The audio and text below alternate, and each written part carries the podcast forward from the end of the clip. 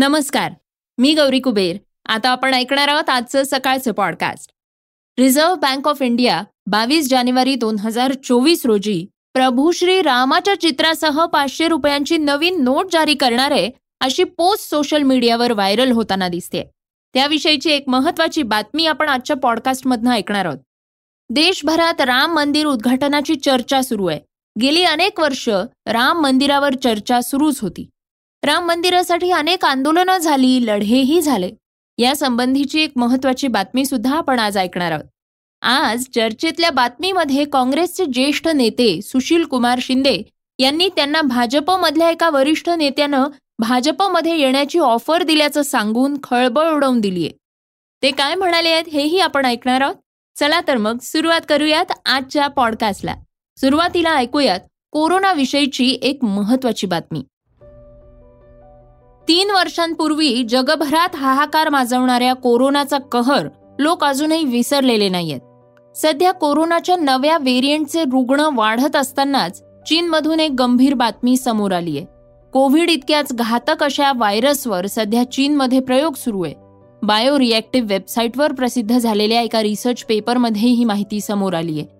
चीनी सैन्यातल्या डॉक्टरांनी पंगोलियन corona virus नावाचा एक कोविडचा व्हेरियंट तयार केला असल्याचा दावा या रिपोर्टमध्ये करण्यात आलाय.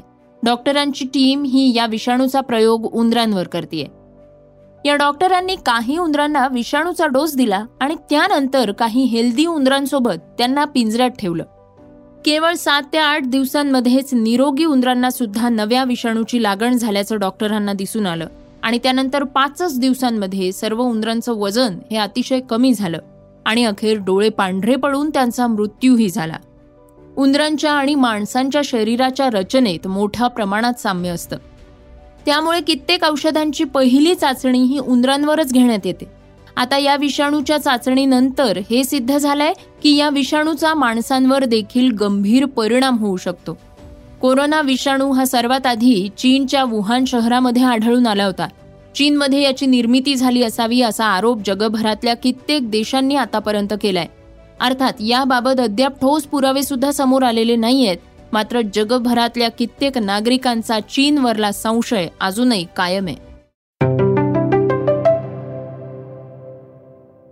रिझर्व्ह बँक ऑफ इंडिया विषयीची एक महत्वाची बातमी आता ऐकूयात.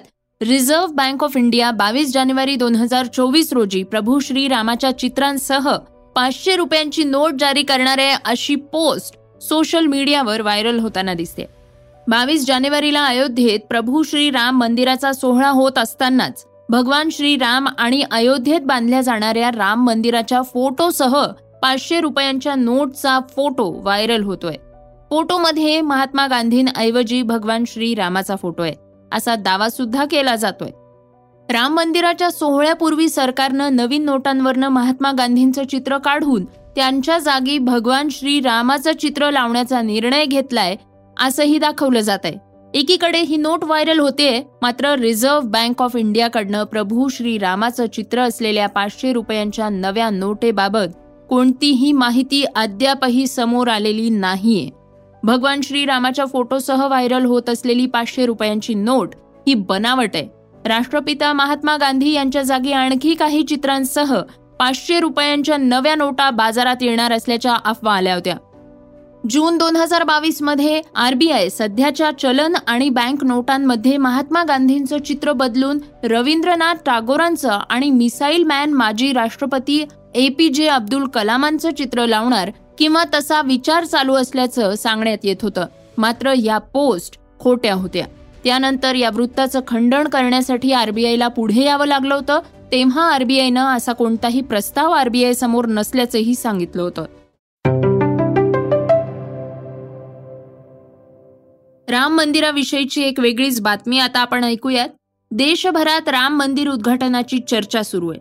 गेली अनेक वर्ष राम मंदिरावर चर्चा सुरूच होती. राम मंदिरासाठी अनेक आंदोलनं लढली गेली. यात अनेकांनी आपला जीवही गमावला. बाबरनं राम मंदिराचा विध्वंस करून बाबरी मशीद बांधली. हा वाद सर्वोच्च न्यायालयात देखील सुरूच होता. त्यानंतर बाबरी मशिदीला कुलूप लावण्यात आलं. राम जन्मभूमी किंवा बाबरी मशिदीच्या मुद्द्यावर तणावाचं वातावरण होतं. आणि याच वातावरणात निरीक्षक मोहम्मद इब्राहिम यांनी घटनास्थळाची पाहणी करून अहवाल दिला होता. अहवालातल्या माहितीनुसार बाबरी मशिदीची चावी मुसलमानांकडे असायची. मशिदीत नमाजाचं पठण होत नव्हतं. पोलीस कुलूप उघडू देत नव्हते. शुक्रवारी दोन तीन तास स्वच्छता केली जात असायची आणि सकाळची नमाजही अदा केली जात होती. त्यानंतर पुन्हा कुलूप लावलं जात असे. एकोणीसशे अठ्ठेचाळीस मधल्या सरकारी कागदपत्रांमध्ये सुद्धा या कुलुपाचा उल्लेख आढळतो. मशिदीला कुलूप लावल्यानंतर देशात तणावाचं वातावरण होतं. मुस्लिम समाजाच्या भावना दुखावल्या होत्या.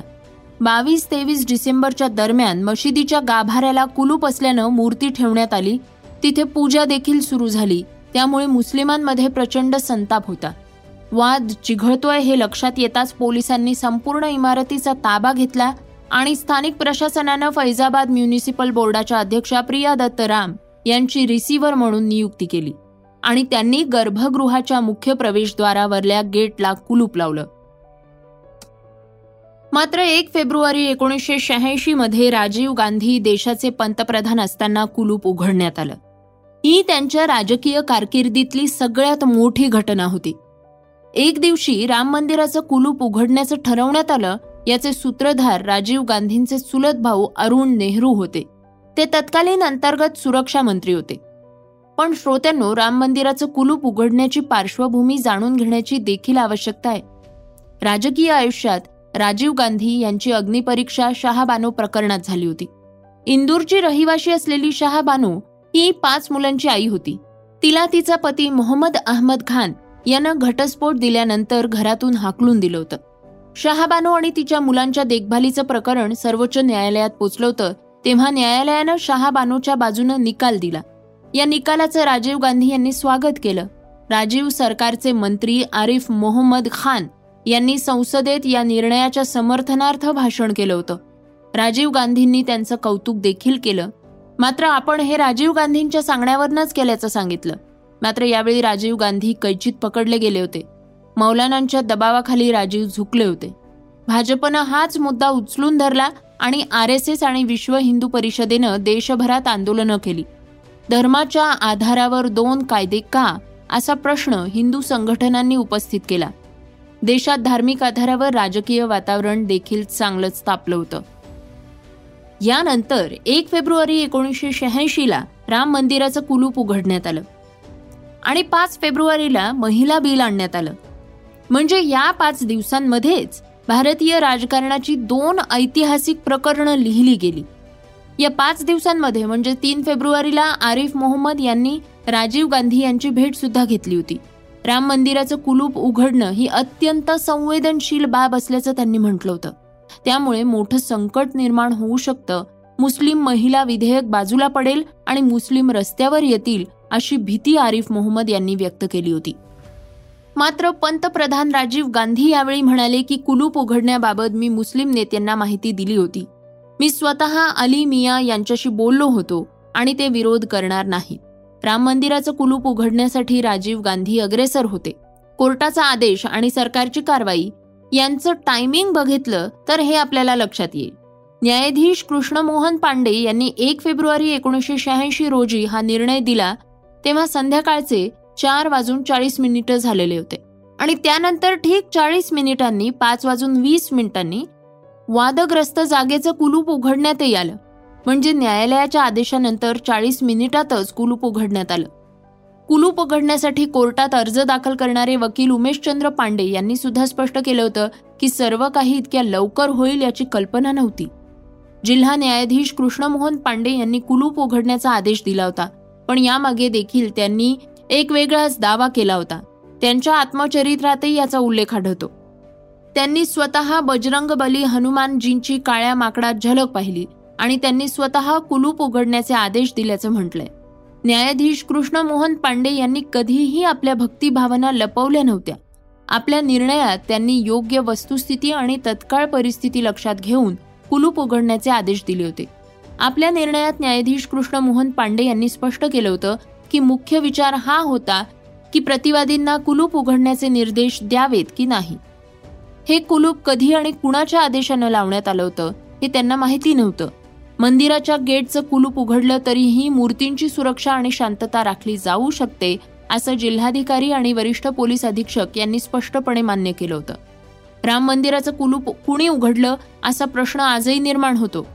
ते काळं माकड ज्यामध्ये हनुमानजींची प्रतिमा पाहून न्यायाधीश के एम पांडे यांनी कुलूप उघडण्याचा आदेश दिला की या राजकारणात राजीव गांधी हे पडद्यामागे सक्रिय होते राजीव गांधींनी राम मंदिराच्या कुलूपबंदीबाबत मुस्लिम संघटनांशी करार केला होता. त्या करारा अंतर्गत मुस्लिम संघटनांनी कुलूप उघडण्याच्या मुद्द्यावर आंदोलन करायचं नव्हतं. त्या बदल्यात राजीव गांधींना शहाबानो प्रकरणामध्ये स्वतः मोठी सवलत द्यावी लागली होती असं म्हटलं जातं.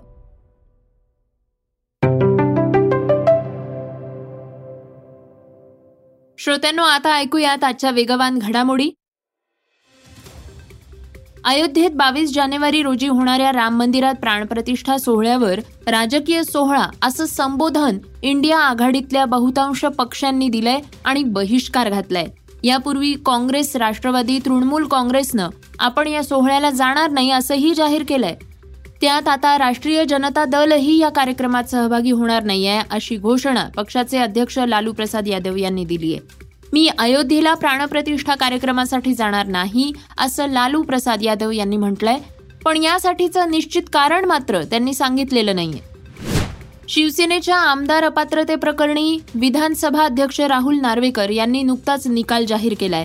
पण हा निकाल विरोधात गेल्यामुळं उद्धव ठाकरेंच्या शिवसेनेनं पुन्हा एकदा सुप्रीम कोर्टात धाव घेतली आहे या याचिकेवर आता सोमवारी बावीस जानेवारी रोजी सुनावणी होणार आहे. राहुल नार्वेकरांकडे सर्व पुरावे सादर करूनही शिवसेनेतनं फुटलेल्या शिंदे गटातल्या सोळा आमदारांवर घटनेतल्या दहाव्या अनुसूचीनुसार कारवाई करत अपात्र ठरवण्यात आलेलं नाहीये अशी तक्रार करत ठाकरे गटानं पुन्हा एकदा सुप्रीम कोर्टात ऑनलाईन याचिका दाखल केली आहे सध्या संपूर्ण देश अयोध्येतल्या राम मंदिराच्या उद्घाटनाची आतुरतेनं वाट पाहतोय.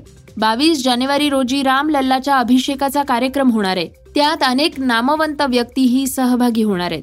या सगळ्यामध्ये पंतप्रधान नरेंद्र मोदींना दिवंगत गायिका लता मंगेशकर यांची आठवण झाली आहे त्यांनी लता दिदींनी गायलेल्या शेवटच्या श्लोकाचा व्हिडिओ सुद्धा सोशल मीडियावर शेअर केलाय आणि त्याची बरीच चर्चा होतीये. आय पी एल दोन हजार चोवीसच्या हंगामापूर्वी हार्दिक पांड्या गुजरात टायटन्समधनं मुंबई इंडियन्समध्ये पुन्हा सामील झाल्याच्या बातमीनं क्रिकेट विश्वात खळबळ उडाली होती. हार्दिक गेल्या दोन मोसमात गुजरातचा कर्णधार होता आणि दोनही वेळा संघाला अंतिम फेरीत त्यानं नेलं होतं फ्रँचायझीनं दोन हजार बावीसमध्ये पहिलं विजेतेपद जिंकलं आणि पुढल्या वर्षी म्हणजे दोन हजार तेवीसमध्ये संघ अंतिम फेरीत चेन्नई सुपर किंग्सकडनं पराभूत झाल्यानंतर उपविजेता ठरला होता. पंड्यानं दोन हजार चोवीसच्या आय पी एल पूर्वीच त्याच्या माजी संघ मुंबई इंडियन्ससोबत करार केला आणि त्या संघात आता तो सामील झालाय. श्रोत्यांनो ऐकूयात आजची चर्चेतली बातमी. दोनदा पराभव होऊन सुद्धा भारतीय जनता पक्षाच्या नेत्यांनी पक्षात येण्यासाठी मला आणि प्रणिती शिंदे यांना ऑफर दिली होती असं वक्तव्य काँग्रेसचे वरिष्ठ नेते सुशील कुमार शिंदे यांनी केलं होतं. यावरनं राजकीय वर्तुळात चर्चांना तोंड फुटलंय. यावरनं शिंदे यांनी पुन्हा एकदा प्रतिक्रिया दिली आहे भाजपच्या कोणत्या नेत्यांना ऑफर दिली असा प्रश्न त्यांना पत्रकारांनी विचारला होता यावर शिंदे म्हणाले दोनदा पराभव झाला. आता सगळं हे वैभव दाखवण्याचं काम होत आहे. प्रणितीताईला किंवा मला बीजेपी मध्ये येणार होत. आता कसं शक्य आहे? ज्या आईच्या कुशीवर आम्ही वाढलो तिथं आमचं बाळपण गेलं. आमचं तारुण्य गेलं. आता मी त्र्याऐंशी वर्षामध्ये आहे. आता कसं दुसऱ्याचं घर करणार शक्य नाही. आणि प्रणिती तर तुम्हाला माहिती आहे की ती अशा कधी पक्षी बदलाच्या भानगडीत कधी पडणार नाही बरोबर का? असं राजकारणामध्ये असं होत राहतं. जो होय का होय का पंडित जवाहरलाल नेहरूंच्या सारख्याला झाला. तर मला त्यांचा आठवतं की सोलापूरच्या गटा मैदानावर बसव केंद्राच्या तिथं भाषण पंडित म्हणाले त्या पराभवाच्या बाबतीमध्ये मी तुम्हाला सांगतो जैसा छोटा बच्चा होता है, उसका जन्म होने के बाद उसको भी तो सहारा दे के चलते हैं. फिर थोड़े दिन में वो खुद उठ के चलता है फिर गिरता है फिर उठता है फिर खुद चलता है और ऐसे करके वो चलने लगता है और फिर जब चलता है तभी वो गिरता नहीं है। दुसरीकडे शिंदे त्या ऑफर विषयी म्हणालेत की कुणी ऑफर दिली आहे हे सांगायचं असतं का? ते सांगायचं नसतं. मला ज्यांच्याकडनं ऑफर आली ते भाजपचे खूप मोठे नेते आहेत. पण मी त्यांच्याबाबत काहीही बोलणार नाहीये. श्रोत्यांनो हे होतं सकाळचं पॉडकास्ट आजचं सकाळचं पॉडकास्ट तुम्हाला कसं वाटलं हे आम्हाला सांगायला विसरू नका. यूट्यूबवर सुद्धा तुम्ही आता हे सकाळचं पॉडकास्ट ऐकू शकता आणि त्या माध्यमातनं तुमच्या प्रतिक्रिया तुमच्या सूचना आमच्यापर्यंत जरूर पोचवा. सगळ्यात महत्त्वाचं म्हणजे सकाळचे हे पॉडकास्ट तुमच्या मित्रांना आणि कुटुंबियांना नक्की शेअर करा. तर आपण आता उद्या पुन्हा भेटूयात. धन्यवाद. Script and research Yugandhar Tajne. वाचा बघा आणि आता ऐका आणखी बातम्या. ई सकाळ डॉट कॉम वर. तुम्ही हा पॉडकास्ट ई सकाळच्या वेबसाईट आणि ऍप वर सुद्धा ऐकू शकता. विसरू नका या पॉडकास्टला आपल्या आवडीच्या पॉडकास्ट ऍप वर सबस्क्राईब किंवा फॉलो करायला.